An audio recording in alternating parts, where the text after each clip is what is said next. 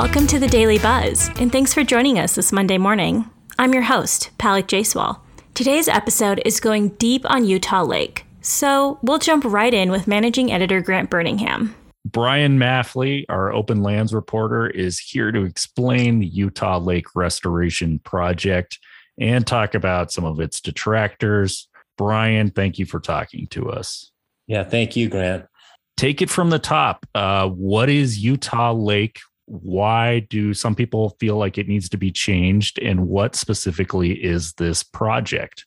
Well, Utah Lake is the centerpiece of Utah Valley, a large lake of 150 square miles that has long had pretty severe water quality issues because of wastewater being dumped in the lake or invasive species taking hold, especially Asian carp. Instead of a wonderful amenity, it's kind of a, a big liability. And a lot of people understandably would like to change that. About five years ago, a company called Lake Restoration Solutions has come up with a proposal to dredge the lake and deepen it by about an average of seven feet. The lake's average depth is now nine feet. Well, seven feet is practically doubling that depth. They would move a billion cubic yards of lake bed and form islands. And the islands are what are deeply controversial because those islands would be sold for real estate development, which would pay for this, you know, multi-billion dollar project. So concerns have been raised from every corner you, you, can imagine, from some of the cities that line the lake, like Provo or American Fork, to uh, upstream and downstream water users. A lot of the concerns are being raised by academic scientists like our guest Ben Abbott.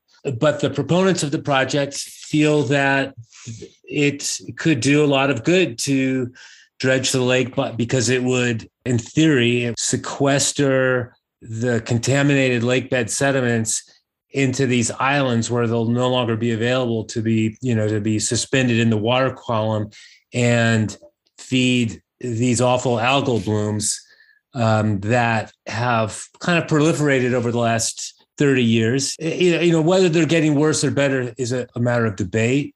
Uh, but they are present and they are real, and they're making the eastern shore of the lake pretty unpleasant during much of the summer. Give me an idea of how far along this project is, like in terms of planning and finances. The company only recently filed for its permits with the Army Corps of Engineer, and they've just only begun this extensive environmental review of the project that'll take at least two years, probably more. And uh, so, in terms of like moving Earth, nothing's happened and nothing's going to happen for quite some time, if in fact it does win approval. Um, the company says they've lined up about five to six billion dollars in financing, most of it from private sources associated with big investment banks. Or, but a key piece of this is getting a loan from the EPA's uh, water infrastructure revolving loan program, and they're seeking nearly a billion dollars from the EPA. But at this point, there not a whole lot of science has been produced that show that this this project will actually do what it says it'll do. Okay, so pretend we're standing on Provo Peak, you and I, and this thing has been built. What does the lake look like after these islands are dredged? Like, how many islands are we talking about? Does it cover a, a big portion of the lake? It would reduce the surface area of the lake by 20%. In other words, it would create about 18 to 20,000 uh, acres of islands. There'd be maybe 30 or, or more islands, but the majority of it would be developed for commercial and residential real estate with um, some set aside for open you know open space and public recreation and you would see the islands kind of strung about in archipelagos, starting with Vineyard, but then reaching around the, the west shore, and they'd be interconnected with causeways that would stretch uh, clear across the lake. So that's a little bit about what the project is and what it's trying to do. Now we're going to talk to Ben Abbott, who's a professor of ecology at BYU and says that the claims don't add up. Ben, thanks for talking to us today. Thank you so much, Grant. A pleasure to be here. So, Brian's told us a little bit about what this project is. What are your concerns? You know, this is the a proposal to build the world's largest dredged islands in the middle of Utah's largest freshwater lake. Our concern is that this project comes in doesn't have proven scientific methods, and it really could undermine the restoration and conservation work that's currently being done on Utah Lake. Talk to me a little bit about the progress because I think most people still think of Utah Lake as a pretty polluted body of water, not really teeming with life or yeah. great for boating or anything else. So what what has changed on the lake recently?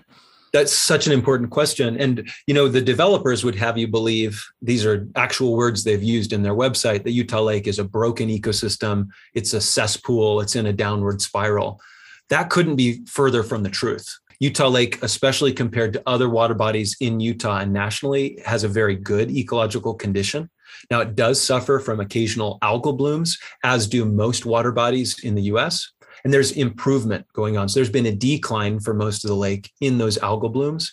There's been a recovery of the ecological community culminating in the downlisting of the June sucker. Um, it's an endemic fish that only lives in Utah Lake. That's only happened three times in US history that a, a, fish species on the brink has been downlisted. It's an indicator of the overall recovery of the Utah Lake ecosystem. Do you think this project's actually going to happen? I ask myself this question all the time. I don't think it's possible from an engineering perspective to do what they propose, especially not at the budget that they describe. It's just such a massive pro- project with a, a, a, billion cubic yards of sediment being moved.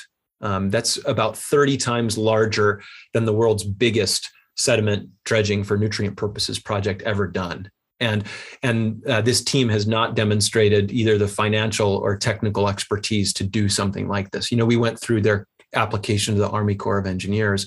And it unfortunately was extremely poorly done and didn't have um, the scientific references that it needed um, in there. It wasn't even complete based on the independent assessment of a whole bunch of different researchers.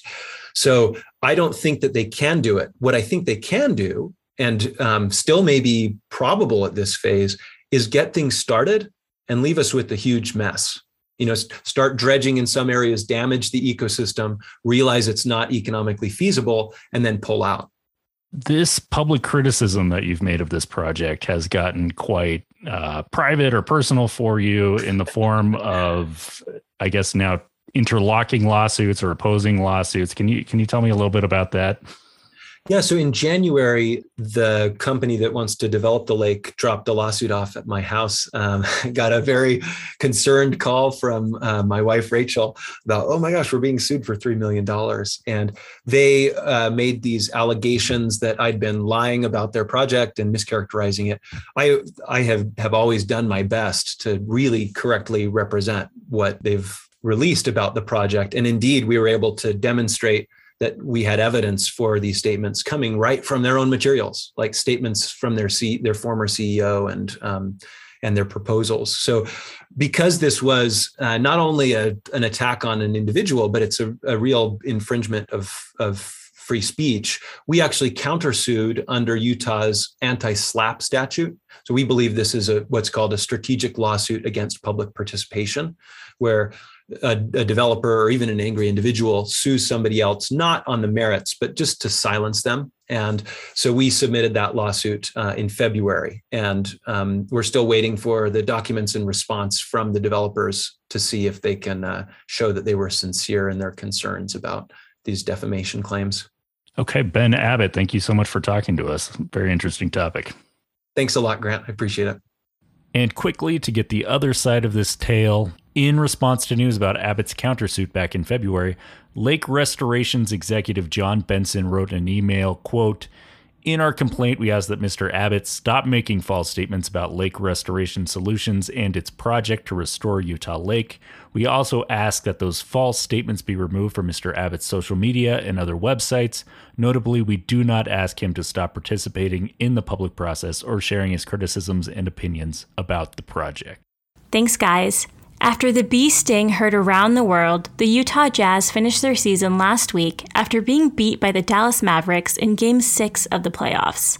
But if you're not quite ready for the season to be over yet, come hang out tonight with reporters from the Tribune and Salt City Hoops to talk about the Jazz. If you're a Tribune subscriber, you should already have an invite in your email. And if you haven't subscribed to the Trib yet, now's your chance to get a digital subscription for just a few bucks. Go to www.sltrib.com slash playoff dash discount. And that's all today for the Daily Buzz. And that's also it for me, too at least for now. Reporter Sage Miller will be hosting for the rest of the week. A huge thank you to the Salt Lake Tribune Joel Cardenas for editing the Daily Buzz today, and shout out to the Salt Lake City band The Pelicans for our music. Until next time.